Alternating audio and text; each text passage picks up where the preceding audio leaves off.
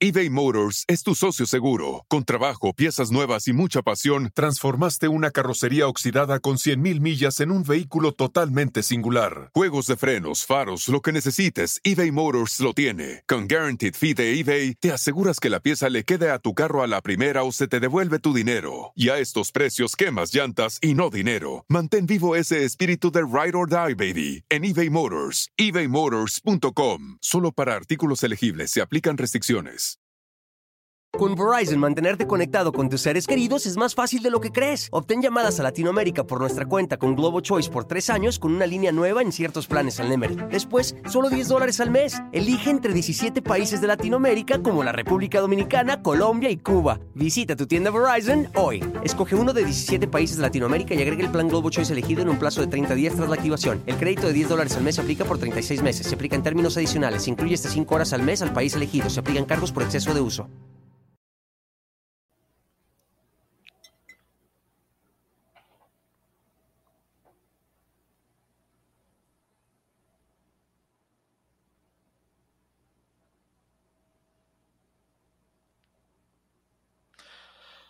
Hola, ¿qué tal? ¿Cómo están todos amigos de aquí del canal de Ponchote y del Ponchote Podcast? Este, bienvenidos aquí de nueva cuenta a una reseña del nuevo capítulo de En Boca Cerrada, que es uno de los capítulos más esperados. Pero antes de seguir, quiero darle la bienvenida a mi querida compañera, la licenciada Maggie. Hola, hola, ¿qué tal a todos? Gracias por vernos y escucharnos. Es, este capítulo me parece muy fuerte, muy interesante Sí, y justamente se llama La muerte de Ana Dalai, sin funeral ni santa sepultura. Eh, muchos había hablado al respecto y aquí va a ser motivo de que hagamos un análisis poquito más adelante, donde cualquier interpretación que cada uno de ustedes tengan al respecto es, es completamente válida. Pero aquí vamos a verlo también desde puntos de vista legales que son muy importantes. Pero bueno, empieza todo como siempre con un monólogo donde habla de quién apretó el gatillo, quién, quién lo mató, por qué lo hizo Agatha Christie, de cómo a todo mundo nos encanta jugar al detective. Yo sí tengo que declararme culpable porque sí me encanta jugar al detective y me gusta llegar a la verdad hasta el último momento, pero nunca me gusta como suponer. Siempre que, que tengo alguna teoría o la digo es porque creo que tengo las pruebas necesarias para poderlo reforzar. ¿Tú qué opinas de eso, Maggie? Que sí, efectivamente ella nos, nos dice, todos buscamos dos, dos este, preguntas, contestar dos preguntas siempre, quién lo hizo y por qué. Y creo que es algo que como seres humanos a todos nos interesa y siempre estamos en esa búsqueda de conocimiento, de información, porque queremos tener certeza. Y como ella dice, aquí no hay tanta certeza. Sí, e, ella habla de que, pues, bueno, todo el mundo está obsesionado con este tipo de casos y que en muchas ocasiones es como que llega por el momento de que todo el mundo habla de esto y después se enfría y ya después nadie lo, lo comenta. Dice, en mi caso, por ejemplo, nunca se enfrió el caso, siempre estuvo, siempre estuvo todo el mundo hablando de eso. Entonces, este, aquí ya empieza hablando da una declaración contundente y dice, es nuestra historia, como diciendo, de los que estuvimos ahí, solamente nosotros lo sabemos, eh, los demás no tienen nada que estar opinando ni qué diciendo. Eh, siempre ha dado esa impresión y yo creo que sigue pasando, que entre los que estuvieron ahí involucrados hay como un tipo de, respeto muy grande por el que nos vieron de parte de todos, porque creo que solamente ellos pueden entender qué fue lo que sucedió y así se siente, ¿no? Sí, de hecho es el único momento en el que dice claramente, me atrevo a hablar por todas, obviamente todas las que estuvieron en ese momento, y, creo que tiene razón, es el, es el, ella dice que, que aunque discrepan en otras cosas, en esto todas lo siguen padeciendo y lo siguen sufriendo, y creo que es verdad. Sí, dice no tiene sentido buscar culpables, pero en realidad siempre que una persona muere, sí tiene sentido buscar culpables o responsables de algo para que los casos no queden abiertos y no siga habiendo especulaciones. En esta ocasión no estoy de acuerdo con lo que dice porque sí creo que casos como este, si todo el mundo dijera no tiene caso, pues entonces cuántos casos quedarían precisamente en, el olvido, pero entiendo desde qué punto lo está, lo está diciendo, como para ella es muy claro porque ella lo vivió ahí, a lo mejor está pidiendo un poco de, de respeto, Y dice ella, es que nadie apretó el gatillo, fue como algo de la vida, fue, fue algo que simple sencillamente sucedió y es lo que más da rabia, el no entender por qué pasó o cómo fue que se, se dio. Dice que es un veneno que las ha estado matando y dice, y la duda duele más de qué fue exactamente lo que sucedió. Vamos a ver más adelante, pero yo sí creo que hay un claro culpable responsable de lo que sucedió. De hecho, ella, ella también lo dice. Entonces sí creo que más que decir que creo que aquí está un poco equivocado el decir no hay que buscar culpables, sí decir, desde mi punto de vista, como sí lo dice, la persona culpable o responsable es tal, ¿no? Sí, eh, creo que se refiere a no buscar culpables entre ellas, porque el único evidentemente culpable es Sergio Andrade. Exactamente, y bueno, ya viene la fecha, sábado 13 de noviembre de 1999, y dice ella, callar me ha salido bastante fuerte, eh, porque una cosa es lo que pase fuera y otra cosa es cómo lo veían ellos dentro del grupo. Y también, ¿por qué cayó? Pues bueno, ahorita puede decir, bueno, pues el, callar fue una decisión propia. Hay que entender que todas ellas han tenido un diferente nivel de, superar todo lo que sucedió, de poder entender y de poder hablarlo, de poder confiar simple y sencillamente. Creo que en gran medida, aunque no lo digan, todas se sentían responsables de lo que había pasado, todas pensaban que algo malo les podía pasar si platicaban y tal vez por eso lo guardaron tanto y no se dijo. Hoy va, va a estar la licenciada Olivia Rubio que sabe muchísimo de este tipo de casos y va a poder darnos una perspectiva que creo que va a dejar como mucha certeza legal de qué fue lo que se dio y, y, eso a lo mejor va a hacer que muchas personas que se han sentido culpables a lo largo de mucho tiempo ya no lo sientan, ¿no? Mira, creo que siempre después de que alguien pierde la vida, bajo la circunstancia que sea, nos genera cierta culpabilidad. Si hubiera pasado más tiempo con, si lo hubiera tratado diferente, si, eh, si hubiera hecho esto o no hubiera hecho aquello. Pero en este caso, y al ser una bebita de un mes de nacida, debe de ser complicado el no entender qué es lo que le sucedió y sobre todo porque como ella menciona, pues no hubo eh, una respuesta médica. Sí, dice que, de esa noche no se le olvida nada, que se acuerda perfectamente de todo lo que sucedió, que lo tiene como tatuado y grabado, porque pues, obviamente fue algo traumático para ella y para todos que estuvieron ahí, y que justamente no se puede imaginar lo que está sintiendo Gloria. Sí, hay que hacer mención que durante todo el tiempo que, que habla de Gloria se refiere con mucho, mucho cariño y mucho respeto. Y aquí creo que vamos a ver otra relación entre Raquel y Gloria que que es muy bonita. Es que eh, eh, estamos viendo todos los claroscuros de esta, de esta situación y de estas relaciones. Y sí, posiblemente haya sido uno de los momentos más duros para todas, pero también creo que fue uno de los momentos más de más empatía, cariño y respeto entre al menos Gloria y Raquel, ¿no? Y es que ella lo menciona más adelante, no me quiero adelantar, pero creo que es justo lo que percibimos nosotros y lo que ella vivió en ese momento. Eh, fue un momento en el que se olvidó todo lo que estaban viviendo, se olvidó los viejos rencores eh, y lo único que hicieron fue, en este caso, ella apoyarla y tratar de cuidarla y quererla. Sí, empiezan a narrar los hechos de forma muy clara, donde dice que ya nos habíamos quedado en que llega Katia con, la nena y que se dan cuenta que, que, no está respondiendo, que posiblemente haya muerto. Y dice que ella intenta ayudar a Sergio, porque Sergio está tan desesperado con la niña en brazos que tiene miedo de que se le caiga, todavía pensando que podría estar eh, viva. Y que cuando llega Liliana, eso también me gustó, que siente como, que siente como mucha calma, porque Liliana siempre ha sido como muy aguerrida, resuelve, es una mujer muy echada para adelante. Y también cabe hacer mención que durante todo este capítulo es otro abrazo grande para Liliana, lo cual me da mucho gusto, porque como hemos comentado aquí, creo que las palabras o cómo se dicen termina creando vínculos y no pleitos, ¿no? Sí, sobre todo esta parte del reconocimiento me parece que es muy importante porque lo que hemos visto a lo largo de los años entre ellas es este ataque, este, tú eras eh, más agresiva o tú eras la que hacía, ella era la que daba órdenes.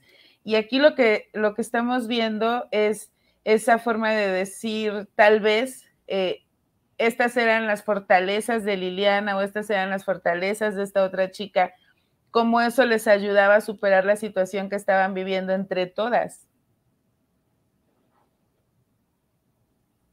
Sí, Liliana, creo que también como dice ella, se, llegan muchos estigmas y para Liliana siempre fue como ella fue la que se deshizo del cuerpo.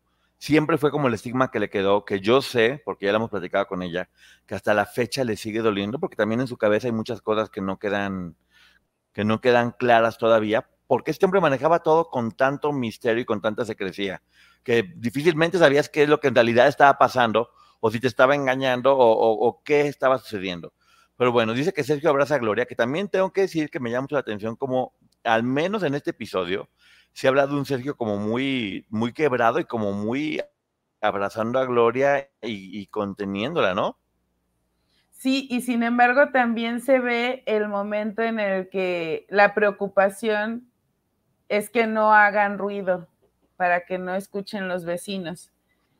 Eh, el que Gloria en algún momento llora, grita, y ella sola, creo que por instinto, estaban tan acostumbradas a esto, ella se tapa la boca. Y eso, eso me parece impactante, porque hasta dónde estaban condicionadas estas mujeres. Sí, dice...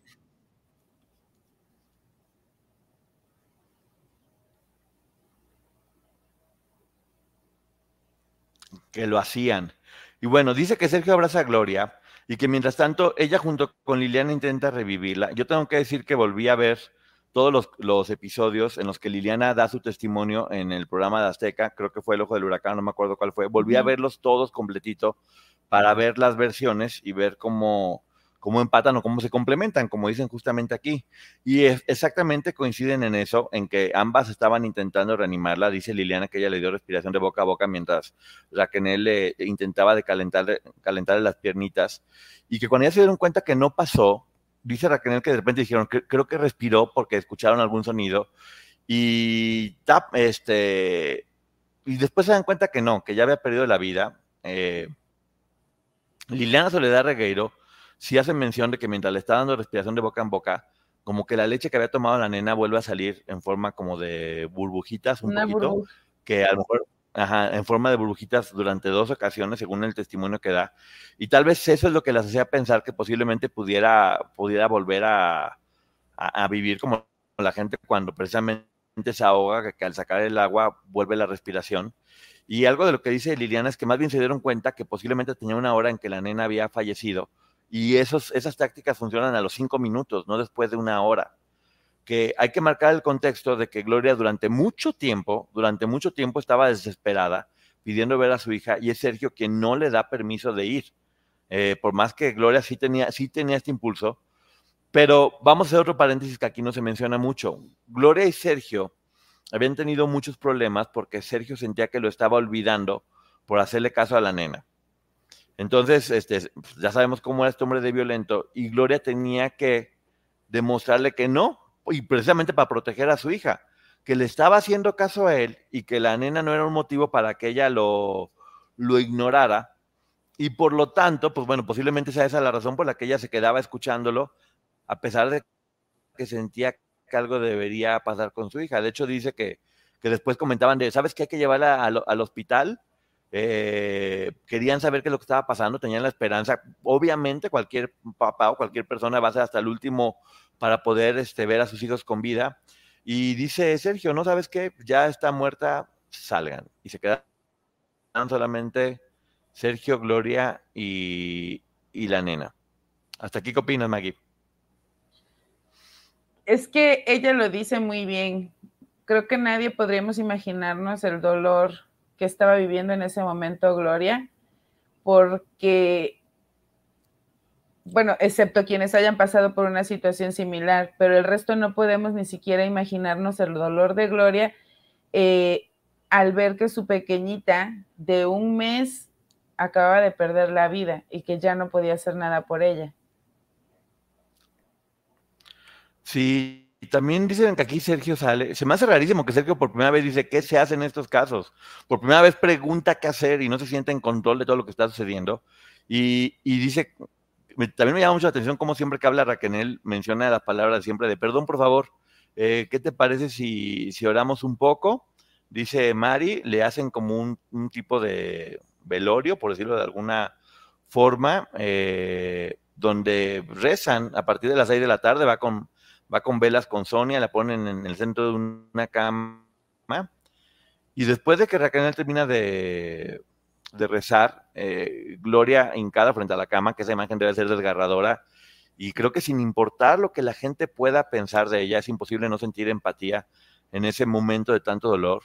Y, dice que, recuerda muy bien una frase que dijo, Virgencita, yo te la entrego, y que se tira al, suelo justamente gritando y tapándose la boca, que es lo que dices tú. No hay manera de que no se sintiera mal.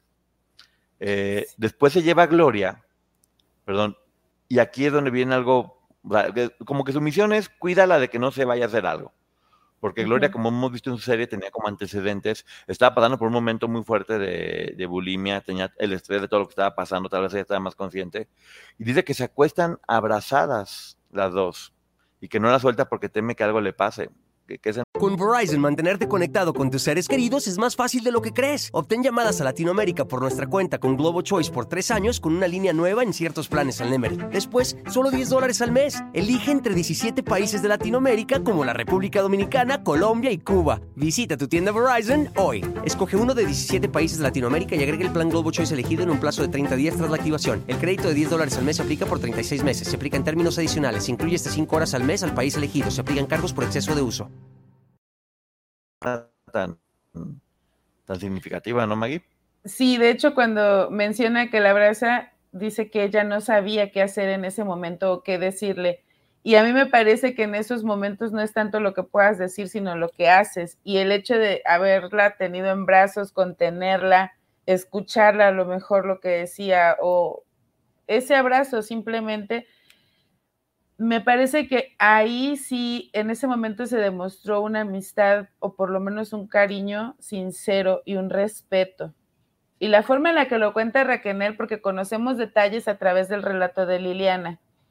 Y yo siento que Raquel aquí omitió ciertos detalles para hacerlo menos doloroso y quizá recordar únicamente la parte que era necesario decir. Sí, para este momento también es bien importante saber que ninguna de ellas sabía en realidad qué es lo que estaba pasando en México, ni que la estaban buscando, ni lo que estaba pasando, o sea, no sabían qué es lo que estaba sucediendo. Karina todavía seguía ahí con, con ellos, sí. como ya como ya sabemos, y el único problema que ellos pensaban que tenían es que se les habían vencido las visas. Eh, por lo cual, si los cachaban o agarraban haciendo cualquier cosa, los podían deportar y, y pues bueno, eso no estaba bien. Ella piensa que era el único delito que estaban cometiendo en ese momento. Por lo tanto, la nena nunca se registró en un registro civil ni, ni, ni existió, por decirlo de alguna forma, que yo sé que sí hay pruebas de, de que nació. O sea, yo sé que sí hay, más allá de las fotografías que ya todos hemos, hemos visto, este, sí hay documentos legales que podrían comprobar que, que, que, que había nacido, pero bueno, manda que se lleven los bebés a otro lugar para que no haya tanto llanto, tanto escándalo. Yo, yo, creo que en ese momento ya no sé honestamente si él estaba triste o estaba aterrado de que los pudieran descubrir y que todos, todos supiera, porque él sí estaba consciente de la, de la realidad. Y allí es donde platica que como eran cuatro bebés más en el departamento y les cobraban extra por cada bebé que había, siempre que salían ellas tenían que esconder a los bebés con chamarras o estaba esta uh -huh. costumbre de para que no lloraran tanto, ponerles muchas cobijitas encima para que con ese calor estuvieran la mayor parte del tiempo como adormilados, lo cual, imagínate con el calor de Brasil y con esas cobijas, lo fuerte que es. Y la idea era amortiguar un poco el sonido en caso de que lloraran los niños, lo que me parece terrible, pero como ella dice, eran las ideas de Sergio Andrade. Él era el que decía qué se hacía y qué no se hacía, incluso con los bebés. El taparlos con la chamarra eh, me parece ya exagerado, dado los, los los grados o el nivel de calor que puede haber en Brasil y ya taparlos con cobijas, él me parece que estaba consciente de lo que podía suceder, que podía haber sido esta pequeñita o cualquiera de los niños. Sí, precisamente en el ojo del huracán muestran una foto de cómo era eso, porque mucha gente se puede imaginar que las tapaban hasta la cabeza y no. Las tapaban con la cabecita de fuera, obviamente, pero con mucho calor para que pudieran, este, eso, con el calor, no sé qué, qué efecto tenga térmico que hace que, que, que, no lloren o que tengan más sueño que, o que se duerman durante más tiempo. Eh, y ahí es cuando menciona a alguien, nunca da el nombre y me parece correcto y muy respetuoso por lo que va a decir al final. La tapó y le puso las cobijitas y ella dice que siente que, eh, que ese pudo haber sido el motivo o que pudo haber sido muerte súbita o pudo haber sido un ataque del corazón. Yo en una entrevista que le hicieron a, a Gloria Trevi en España, creo, ella dice que ella está convencida de que lo que pasó con su hija fue muerte de cuna. Y en su cabeza fue muerte de cuna y con esa versión se quedó. Y, pues bueno, está, está bien. Dice, esta muerte no fue intencionada. Y lo recalca muy bien. Nadie, porque se hablaron muchas cosas de que si alguien le había hecho algo, no fue intencionada. Y aquí viene, ¿cuál fue la causa? Que creo que aquí es donde, no sé si lo hizo adrede o no, pero dice muy claro quién es el responsable o el culpable el estado de vida, el, estilo, el estilo de vida que nos impuso Sergio con los bebés. Aquí es donde quiero preguntarte algo, Maggie. ¿No es esto negligencia y no es un delito? Sí. Sí, además él estaba generando por esta misma manipulación y, coacción omisión de cuidados a los bebés, porque dice que hasta el cambio de pañal no era cuando lo necesitara el bebé, sino cuando Sergio Andrade lo dispusiera y quienes hemos tenido bebés a nuestro cargo sabemos que a veces les cambias el pañal, el pañal a la hora y a veces a los dos minutos de que se lo pusiste. No hay un horario para el cambio de pañal. Sí, entonces te digo, desde mi punto de vista, y no lo menciona aquí, creo que sí es negligencia, creo que sí es un delito.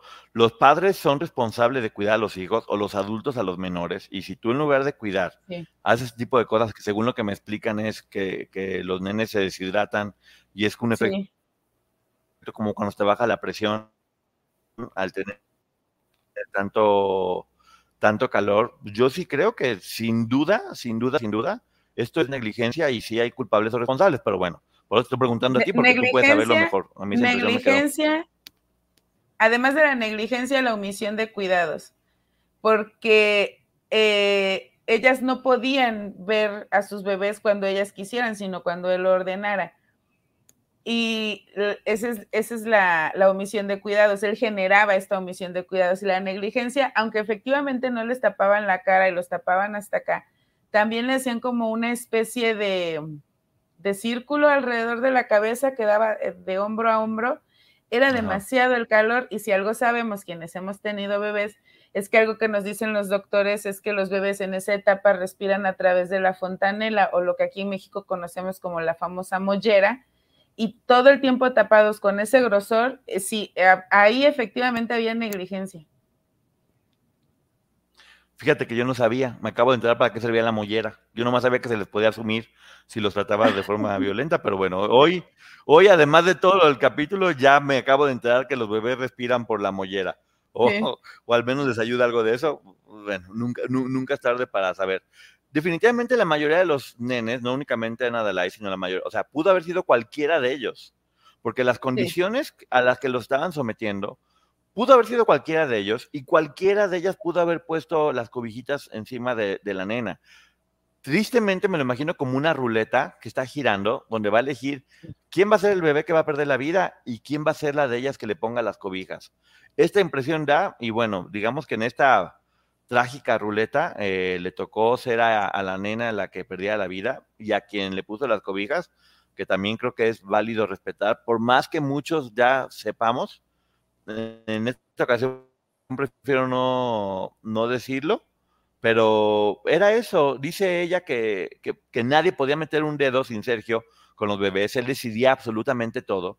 Y obviamente dice, tal vez si Gloria hubiera llegado antes y, y le hubiera dicho a Sergio, pero ahí creo que lo más fuerte es darte cuenta que el hecho de, esa obediencia que todas tenían, pues, ponían en riesgo a sus hijos, pero también hay que recordar que según varios de los testimonios, cuando ellas no obedecían, usaba a los bebés para hacerlas obedecer y les daba golpes con el puño cerrado, según lo que han dicho algunas de ellas, y las trataba muy mal. Ya vimos en, el capítulo de la serie de Gloria, en Ella Soy Yo, cómo cuando ella está embarazada, cierra los ojos y nomás de imaginarse cómo trataría Sergio al niño, se asusta muchísimo, ¿no? Sí, o sea, ellas sí sabían de lo que él era capaz, pero creo que era el temor lo que les impedía, eh, pues, ver por sus hijos. Y ese miedo ya no era de si me va a hacer algo a mí, sino si se va a desquitar con los bebés. Porque también vimos y sabemos, perdón, que por ejemplo a Sofía le cortó el cabello con un machete. Entonces, si ellas veían eso, evidentemente podían imaginar qué hacía o qué podría hacer con los bebés.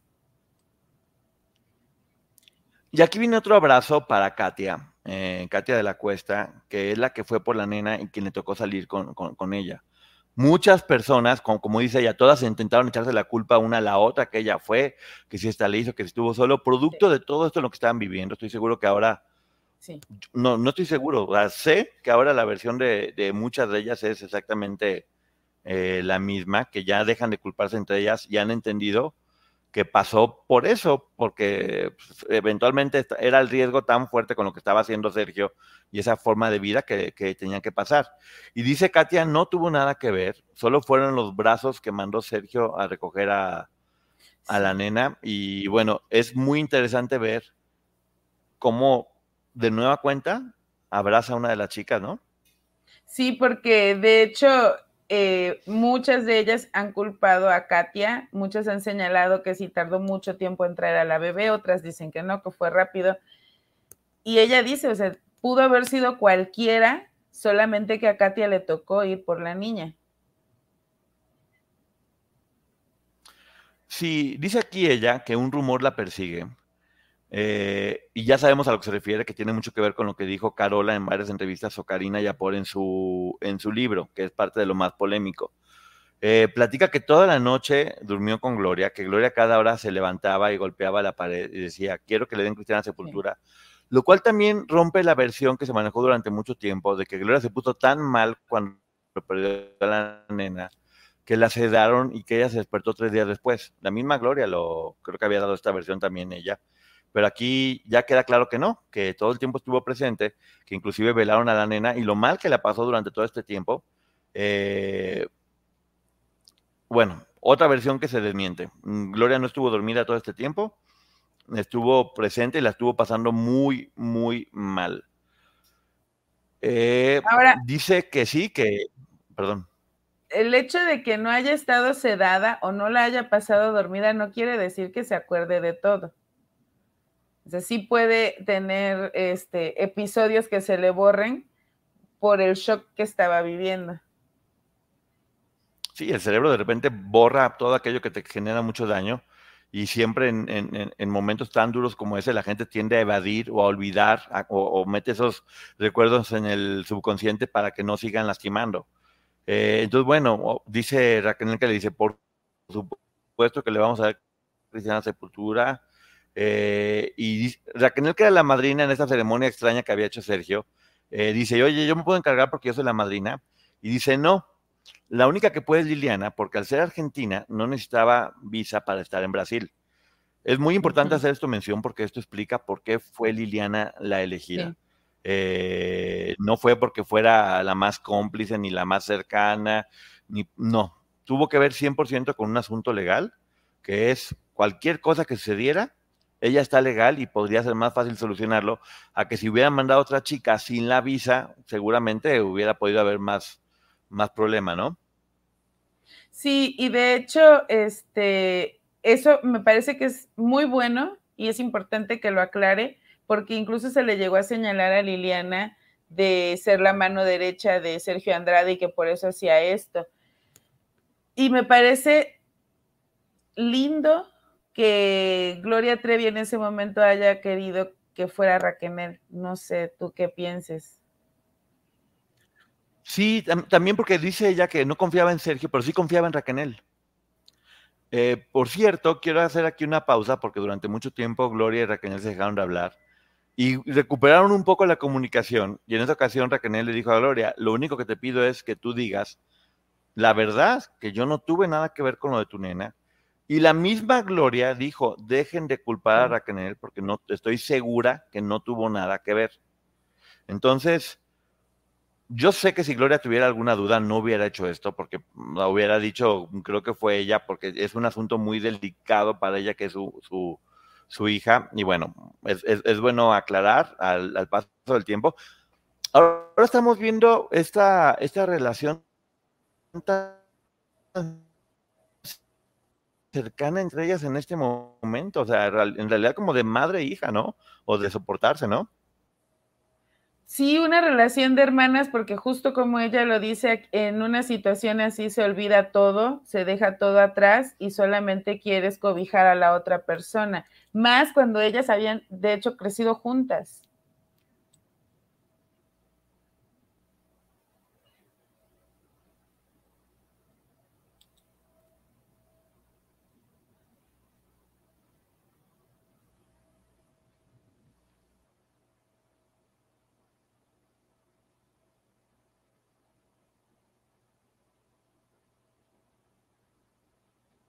Bueno, aquí cuenta Raquel que al final de la tarde, eh, ella lo que se entera es que Sergio ya dio instrucciones en privado para que las chicas se hagan cargo de lo que, de lo que va a pasar con la niña. Se supone, y ella tiene entendido, por lo que se le dijo a Gloria, que se le iba a dar cristiana sepultura a la bebé. Sin embargo, nunca supo, sino hasta mucho tiempo después, qué es lo que sucedió qué es lo que pasa con, la niña y lo sabe hasta que está detenida. Sí, eh, también otra de las cosas que es bien importante es ver cómo confía ella en, en, Raquel más que en Sergio. Si le, si le, está confiando a su hija, habla que a pesar de todo había una, eso, una, una confianza o al menos un conocimiento del tipo de, de persona que era Raquel aquí es donde viene la parte más este, compleja, que es exactamente donde siempre se habló de qué sucedió con el cuerpo de Ana Dalai. Esto es lo más, lo más delicado, porque diciéndolo con todo respeto, hay, hay versiones en las que se sugería que ella fragmentos pequeña, ¿no? Sí, pero incluso Liliana desde el principio siempre declaró que no le parecía porque ella fue la que recibe la maleta donde, donde llevaban a la bebé. Y Liliana siempre ha dicho que para ella era el peso normal de la bebé y que era como una sola pieza.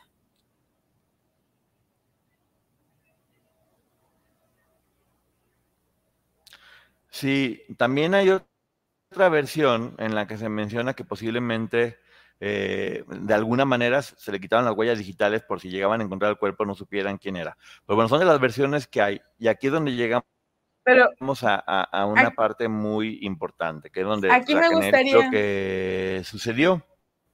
Dice... Sí, dime.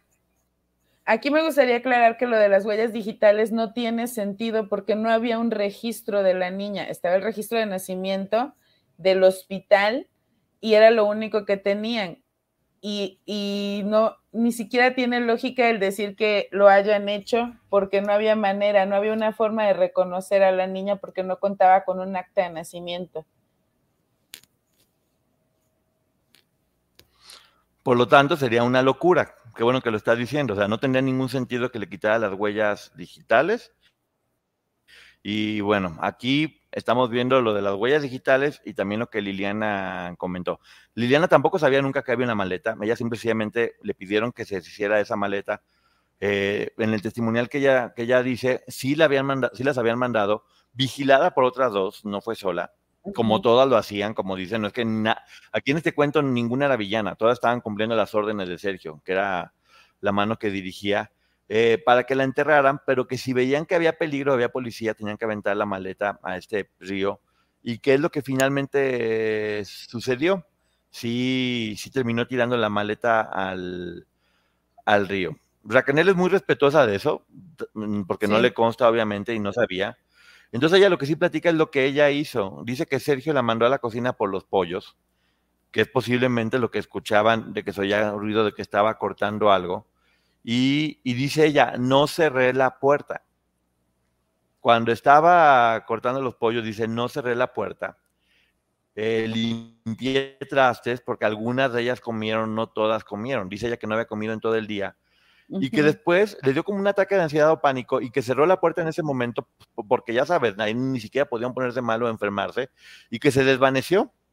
Eh, se le bajó la presión, así que se quedó en el piso sentado un rato intentando eh, recuperarse, ahí sí dice con la puerta cerrada. Y menciona que por primera vez en la vida sintió odio por Sergio y deseó su muerte. Y decía, ¿por qué no te lo llevaste a él? Y entiende que a partir de este momento algo se rompió con Sergio y que es el principio de la recuperación. Quiero hacer una mención aquí. Si estamos jugando a los policías y a ver qué fue lo que en realidad pasó, sí entiendo, porque sí entiendo que muchas personas pueden pensar que, que, miente una, que miente o que no miente. Lo único que sí creo que debe quedar claro es, bueno, ya explicamos lo del cuerpo, ya explicamos que lo de las huellas no tenía sentido, pero cualquiera que hubiera sido el caso, como ella lo está diciendo, lo, lo hubiera hecho porque estaba ordenada por este hombre, porque ninguna de ellas podían decir que no. Eso es lo que quiero que sepan. Sí, cada quien puede pensar lo que quiera, porque aquí no vamos a convencer a, a nadie. Cada uno es libre de pensar lo que quiera, pero cualquiera que hubiera sido la acción que ella hubiera realizado, que obviamente sería perturbadora y horrorosa, hubiera sido porque él se lo ordenó. Que de hecho ella decía, ¿por qué no te lo llevaste a él mejor? Dice que era aquí el principio de, del fin. Sí, es donde ella empieza a sentir que se marca, eh, ella empieza a sentir, y así lo dice, odio por él. Es la primera vez que lo hace y siente como algo se quiebra creo que lo que eh, sucede con la niña vino a abrirle un poquito los ojos a Raquel y a Gloria muy probablemente también. Sí, bueno, hecho también Ana Dalai es quien hace que Gloria se separe de Sergio después en la cárcel, al enterarse de todo lo que sucedió. Pero bueno, algo que es importante decir es que Sergio abraza a Gloria, que para el día siguiente ya la nena no estaba, eh, ya, ya no estaba dentro del departamento Gloria no sabía en realidad qué es lo que estaba pasando, nunca supo, y creo que esto es todo esto que se dio marcó a dos personas en especial, que es a, Raquel, que todo el tiempo tuvo como ese estigma de que había hecho, hecho eso, a pesar de que ella le había explicado, creo que nunca lo explica como tan, tan detalladamente como ahora. Hay una frase que dice, para que hagas explicaciones, si tus amigos no te las piden y tus enemigos no te las creen, y bueno, ella está dando la, la, la razón y, Liliana Soledad Regueiro, que ya supimos por qué la mandaron a ella, por una cuestión de visas y que también muchas personas la han acusado de algo que no fue su decisión. Ambas tenían que hacer lo que este hombre les mandaba, porque además de los tristes, todas seguramente estaban aterradas y no tenían claridad en lo que estaban haciendo, ¿no? Sí, eh, la presión de saber que no tenían visas, que podían ser deportadas, el miedo que le tenían a Sergio Andrade, el miedo que probablemente muchas de ellas, las que tenían ahí a sus bebés, sentían eh, de la de solo imaginar que este hombre le pudiera hacer algo a sus hijos. Por lo, yo estoy casi segura que ellas sí pudieron haber llegado a pensar en ese momento, pudo haber sido mi hijo. Y claro, o sea, era demasiada la presión que todos sentían en ese departamento.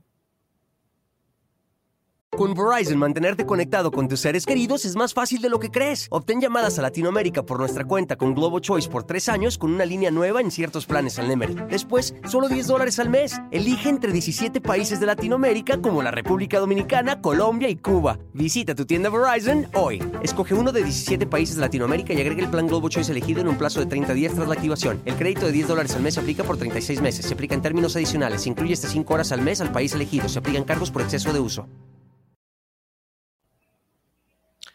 Sí, Raquel cuidó a Gloria porque Sergio le decía si algo le pasa o algo se hace, este va a ser tu responsabilidad.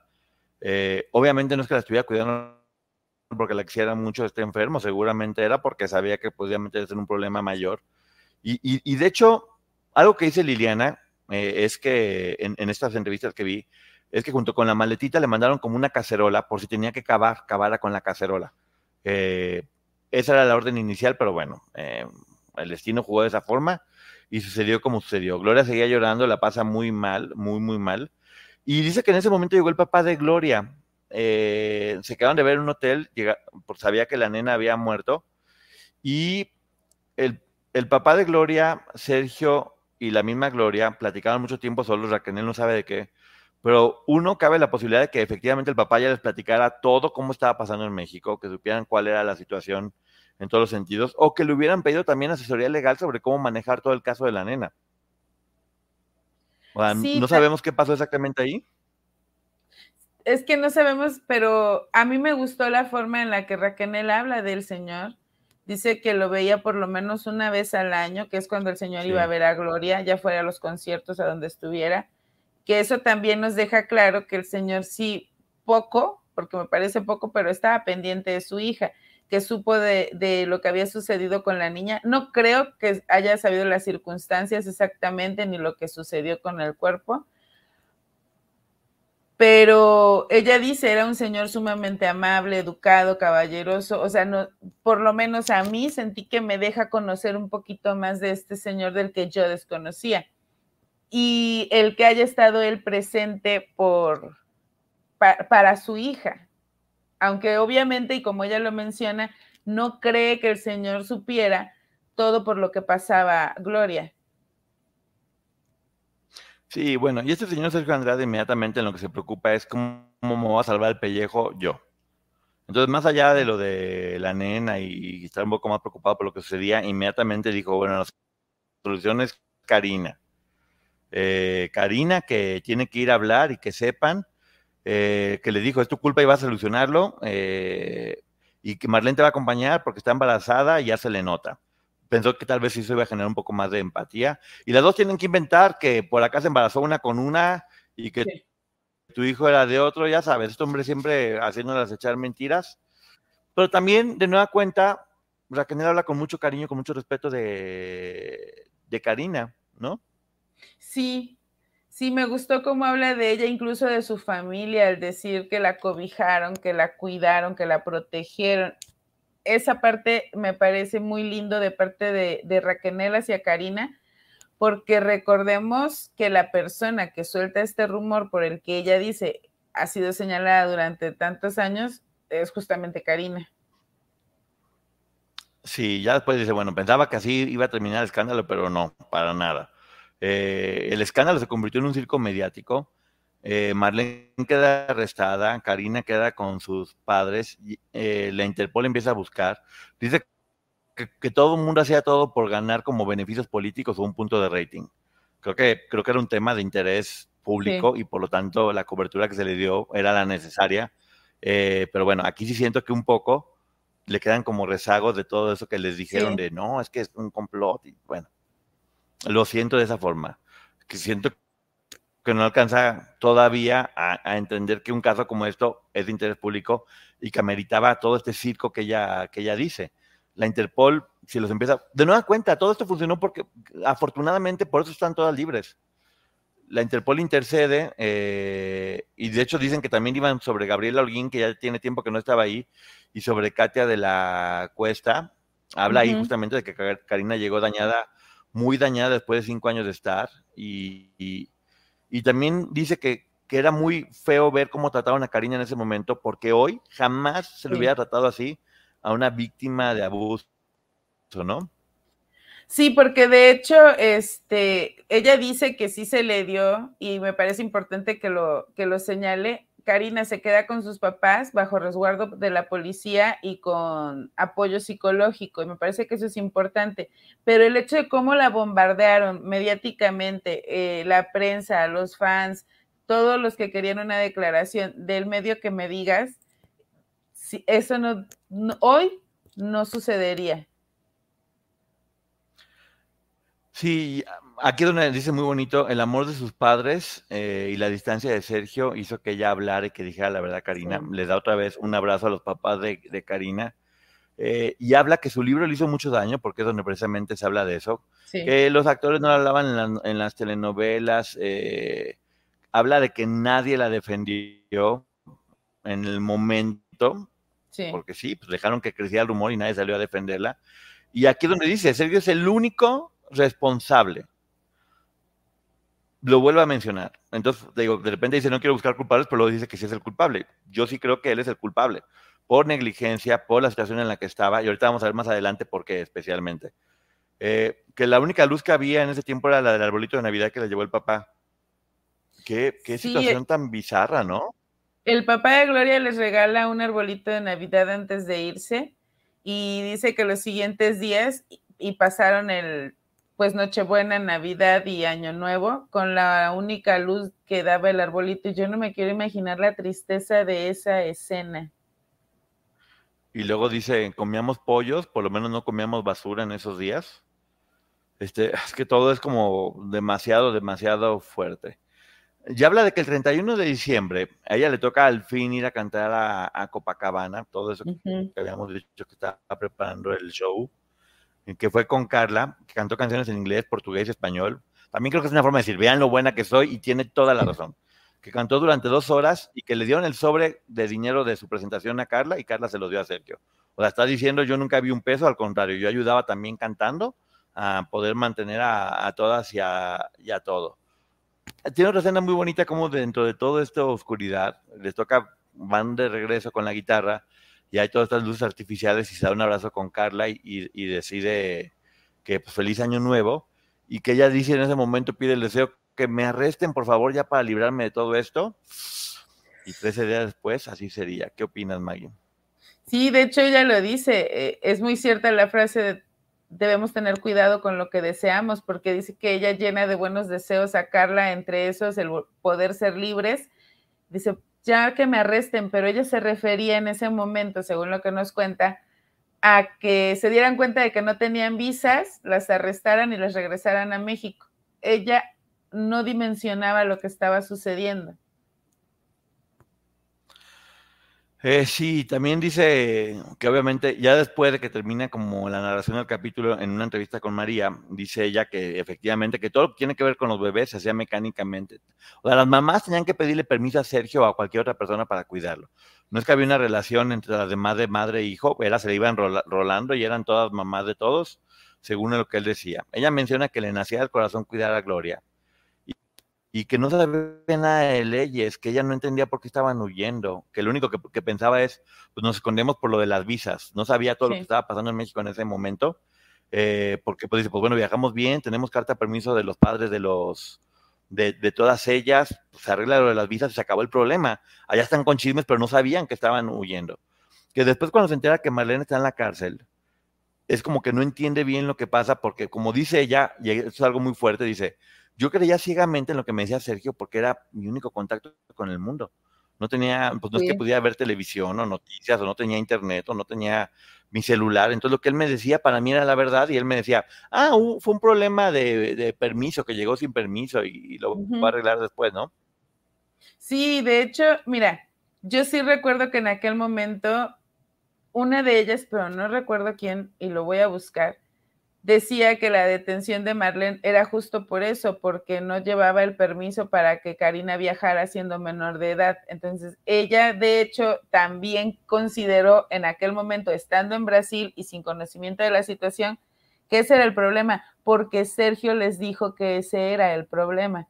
Y me parece importante que ella haya dicho que hoy ella supone que él estaba perfectamente enterado de lo que sucedía, porque de alguna manera y así lo dice, se lo advirtió mi mamá, la mamá de Gloria y sus abogados en México. Así es. Eh, algo muy triste es que ella dice que su papá y su abuela murieron sin saber qué es lo que en realidad había pasado y yéndose con la idea de, todo esto malo o este concepto que había de, como dice ella, le decían la descuartizadora. O sea, es muy fuerte ese, ese mote para aguantarlo de, de cualquier manera. Y bueno, ya después viene la entrevista con, la maestra Olivia Rubio, que es una abogada penalista que es especialista en todo este caso, en todo este tipo de casos de, víctimas. Y, dice ella muchas cosas que son muy fuertes y muy importantes y que abren una, una, una luz de esperanza. Ella dice muy claramente, al día de hoy hay una niña desaparecida y ese es un delito que no prescribe. Independientemente que después sepa que se murió, hoy no sabemos si se murió o no. Hay una niña desaparecida y ese delito no prescribe y es motivo de, de búsqueda, ¿no? Sí, sí, y de hecho aquí sí me parece importante decirlo. Cualquiera de ellas lo puede denunciar. La desaparición de esta bebé, cualquiera de ellas la puede denunciar hoy por hoy el problema que yo encuentro, y claro, yo no soy experta en derecho penal, pero lo que yo, el, problema que yo sí le encuentro es que esa, denuncia la tendría que ratificar el papá o la mamá. La ventaja es que tiene que ser un familiar directo y tiene hermanos. Entonces pudiéramos estar eh, viendo que, que, algo se podría hacer. No sabemos, eh, eh, la abogada Olivia Rubio es, ella es especialista en materia penal y yo me imagino que tiene conocimiento, por eso suelta esta información. Sí, de hecho dice, aún se pueden hacer cosas. También menciona que, que, mucha gente les echa la culpa de por qué no hicieron, no hicieron algo y demás. Y ella dice, aunque lo hubieran hecho, no les hubieran hecho caso. De hecho, sí. lo hicieron y no les hicieron caso. Tamara, Edith, Liliana, sí lo hicieron y no les hicieron caso porque no, no había todavía algo que defendiera, que hoy ya existe la Ley General de Trata de Personas, eh, que tiene que ver precisamente con que casos como este ayudaron a que hubiera una legislación. ¿Nos puedes explicar un poco más, Maggie? Porque esto es más interesantísimo. Es que no existía el delito de trata de personas. empezó como trata de blancas, se cambió a trata de personas, pero ni siquiera como trata de blancas existía. Entonces, al, los papás de Karina, que es la única denuncia que procede, y que hoy justo me enteré que había otra denuncia en aquel momento, no demanda, sino denuncia que hizo Alin y que no, no prosperó. Este tipo de casos no encuadra el delito en nada. Acá, los papás de Karina denuncian secuestro, violación y corrupción de menores el único era corrupción de menores, secuestro no había. Y la violación en ese momento no estaba como hoy, porque en aquel momento incluso el estupro no era un delito grave, que era que un adulto tuviera relaciones con una menor siempre y cuando ella diera el consentimiento. Hoy sabemos que si es menor de 18 años no hay manera de que exista el, consentimiento. Este tipo de casos lo que hace es que cuando empiezan a pasar, y no encuentras el delito donde debes de encuadrarlo, por decirlo en una palabra muy sencilla, donde debería de encajar, perfecto, entonces empieza a legislar sobre el tema y nacen las famosas jurisprudencias. Hoy nacen de una manera diferente. En aquel momento, eh, cinco asuntos parecidos o iguales, entonces la Suprema Corte decía, yo ya no voy a estar atendiendo todos estos asuntos que me están llegando constantemente, hazlo jurisprudencia y de la jurisprudencia entonces nació la ley y hoy tenemos esta ley general de trata de personas, pero eso es hoy, en aquel momento no existía. Y este caso fue uno de los que sentó precedente para que se hiciera jurisprudencia. Sí, dice una frase muy bonita que es, a través de su sufrimiento hay otras víctimas tienen justicia algo más eh, se puede hacer a partir de esto. Entonces, aunque parezca que esto haya pasado y que no haya habido justicia, tal vez no hubo justicia, pero sí ayudó a que hoy con muchas mujeres que sufren de esto, sí, mujeres y hombres, eh, sí haya justicia. Y otra cosa muy importante, que creo que es la más importante, y creo que, esa es la razón también por la que estuvo ahí eh, Olivia, y es el hecho de que explicó algo que, que yo ya tenía muy claro, pero qué bueno que aquí se mencionó, que es la culpa totalmente es del manipulador. Sí. En este caso, el poder que tenía Sergio como líder de esta organización coercitiva, que era quien manipulaba a todos, es el único responsable de todo lo que pasó ahí. Ninguna de ellas, ninguna de ellas es culpable o responsable de lo que ahí sucedió según las leyes actuales. Por lo tanto, si algunas de ellas todavía sentían un poco de culpa o responsabilidad o algo por el estilo, aquí queda muy claro, en voz de una persona que sabe mucho de esto, que ninguna de ellas fue culpable o responsable por la situación en la que estaban. Ya lo platicamos precisamente el otro día en, la, en la entrevista con Raquel, que eso sucedía cuando una persona ya es declarada que fue víctima de todo este grupo de trata de personas, inmediatamente todo lo que hizo se entiende que no fue por su voluntad, que es como si fueran títeres manipulados por una persona que las maneja y no puedes culpar al títere, que solamente obedece órdenes. El culpable es quien las está manejando, ¿no?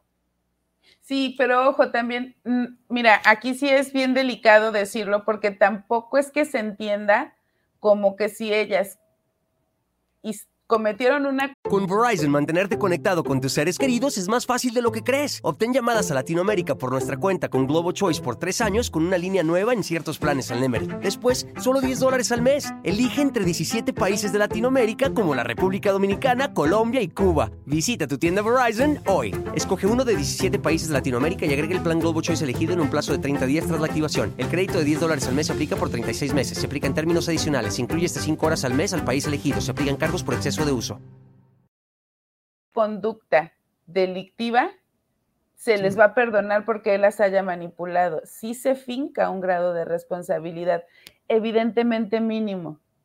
Y lo vemos en casos como el de Nexium, lo vemos en casos como el de la luz del mundo. Quienes ayudaron y facilitaron el abuso, se les finca un grado de responsabilidad mínimo comparado con el del abusador con el de, la persona que no solo creaba, sino que ejecutaba estos planes a través de ellas. Todo esto es atenuante. Pero esa, esa parte es bien delicada porque si bien se entiende que ellas no eran responsables porque evidentemente estaban actuando bajo coacción, amenaza y demás, sí se les puede llegar a fincar responsabilidad. No es que no se les vaya a fincar, ¿eh? Según lo que explicaron aquí, y bueno, según, según se entiende que después, bueno, obviamente tú sabes más y hay que verlo porque también a lo mejor no quedó muy claro. En esta situación en específico, no se le puede fincar responsabilidad a ninguna de ellas porque se entiende que eran parte de este, del control de este, de este señor. De hecho, aquí decía, la culpa es del manipulador, pero bueno, como dices tú, posiblemente tengan un grado mínimo, ¿no? Sí, y de hecho es más sencillo cuando ellas incluso ante la autoridad dicen, sí, yo lo hice. El problema viene cuando lo niegan, porque entonces ya hay una actuación con dolo al negarlo.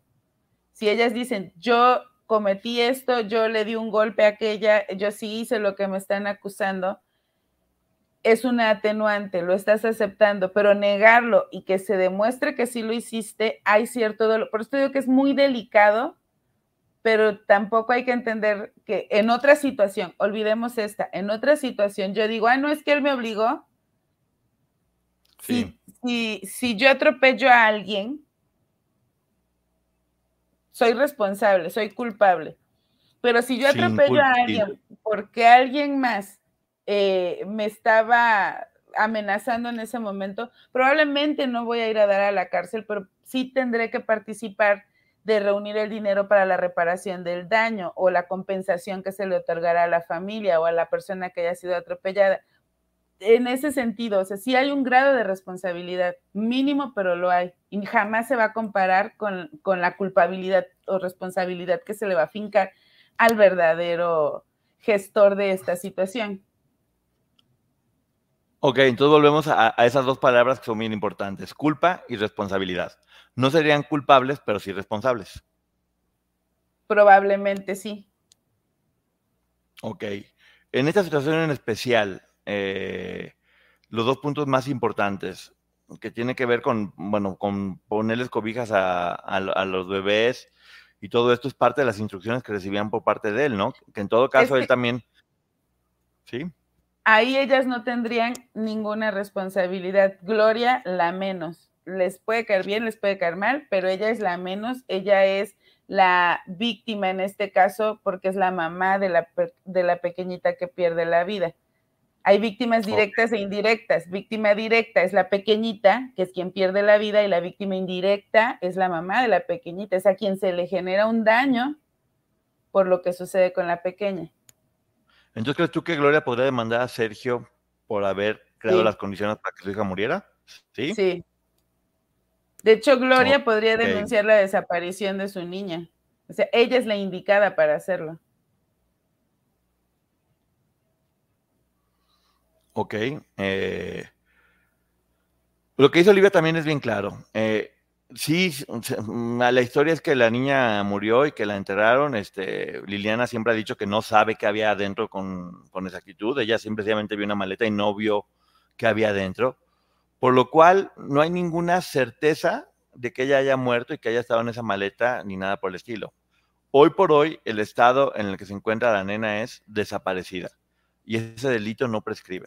Exacto.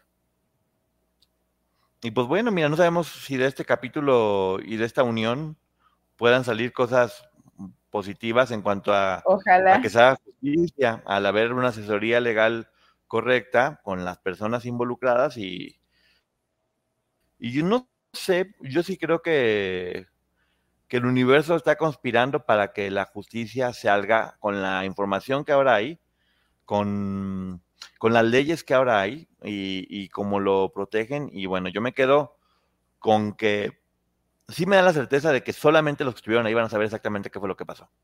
Sí. Y nuevamente, solamente vamos quizá a enterarnos o ellas se reunirían y hablarían de esta situación con verdad al 100% todas y dejándonos de los rumores que menciona Raquel, que, que se soltaron muchos rumores que afectaron a muchas de ellas en un juicio. Sí, no hay pruebas de que la niña haya muerto eh, en, en, un hospital, no fue un hospital, no hay un acta de defunción, por lo tanto está desaparecida. Hay sí. personas que pueden decir, pero pues bueno, decir es, puede manipular, se puede mentir para protegerse entre muchas personas, que ya hemos visto muchísimos casos al respecto. Entonces, la, el estado actual de la nena es desaparecida. Sí. Y como desaparecida, se debe de encontrar y saber qué fue lo que sucedió. Es lo que nos está diciendo aquí eh, la licenciada Olivia Rubio. Y, y, bueno, culpa y responsabilidad son dos cosas diferentes. Miren, yo tengo que ser bien honesto. A mí sí hay muchas cosas que, me, que no me quedan claras o que tengo dudas, pero también hay algo que entendí. Haya pasado lo que haya pasado, todo fue culpa de él. Sí. Y a las que les tocó en algún momento dado poner la cobija, tirar la maleta o arreglar el cuerpo, fue parte de órdenes que estaban recibiendo de este señor y no les quedó otra opción. Finalmente las obligó a hacer cosas traumáticas con las que van a tener que cargar toda su vida. Y no fue su culpa. Pueden ser responsables, pero lo hicieron, sí. hay que entender bajo qué contexto, ¿no?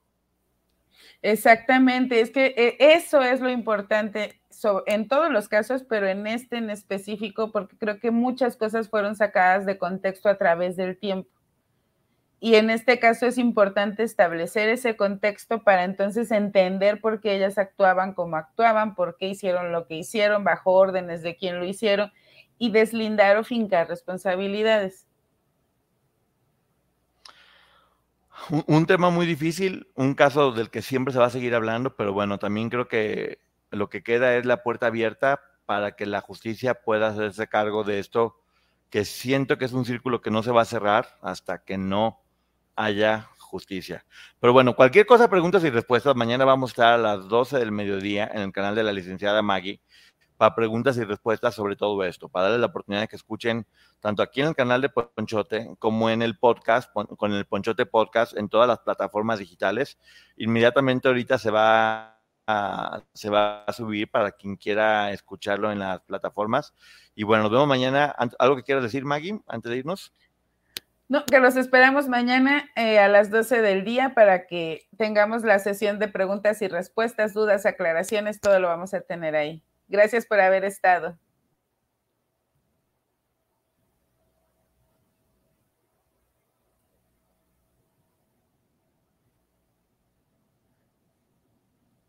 Creo que ya se nos congeló otra vez, Poncho. Ya. Sí, pero aquí estoy. Pero bueno, muchísimas gracias. Nos estamos viendo. Bye. Bye. Bye bye. Nos vemos mañana antes de que el, el internet falle. Y luego haga la. Vean todos los capítulos, todas las reseñas de todos los, los episodios que estamos teniendo. Mira, otra vez está tardando esto en. en ser, ¿Algo que quieras decir, Maggie? Gracias, desvelados. Muchas gracias. Cuando tu espacio contiene la duradera fragancia perceptible de Airwick Vibrant Essential Mist, buscarás más razones para tener invitados. Desde cafecitos con las comadres hasta cenas con los suegros. ¿Por qué huele riquísimo? Airwick Vibrant Essential Mist es nuestra fragancia más natural, con dos veces más de los aceites esenciales naturales comparado con el Airwick Essential Mist regular. Además, es portátil y fácil de usar. Respira frescura con Airwick. Con Verizon, mantenerte conectado con tus seres queridos es más fácil de lo que crees. Obtén llamadas a Latinoamérica por nuestra cuenta con Globo Choice por tres años con una línea nueva en ciertos planes al Nemer. Después, solo 10 dólares al mes. Elige entre 17 países de Latinoamérica como la República Dominicana, Colombia y Cuba. Visita tu tienda Verizon hoy. Escoge uno de 17 países de Latinoamérica y agrega el plan Globo Choice elegido en un plazo de 30 días tras la activación. El crédito de 10 dólares al mes se aplica por 36 meses. Se aplica en términos adicionales. Se incluye hasta 5 horas al mes al país elegido. Se aplican cargos por exceso de uso.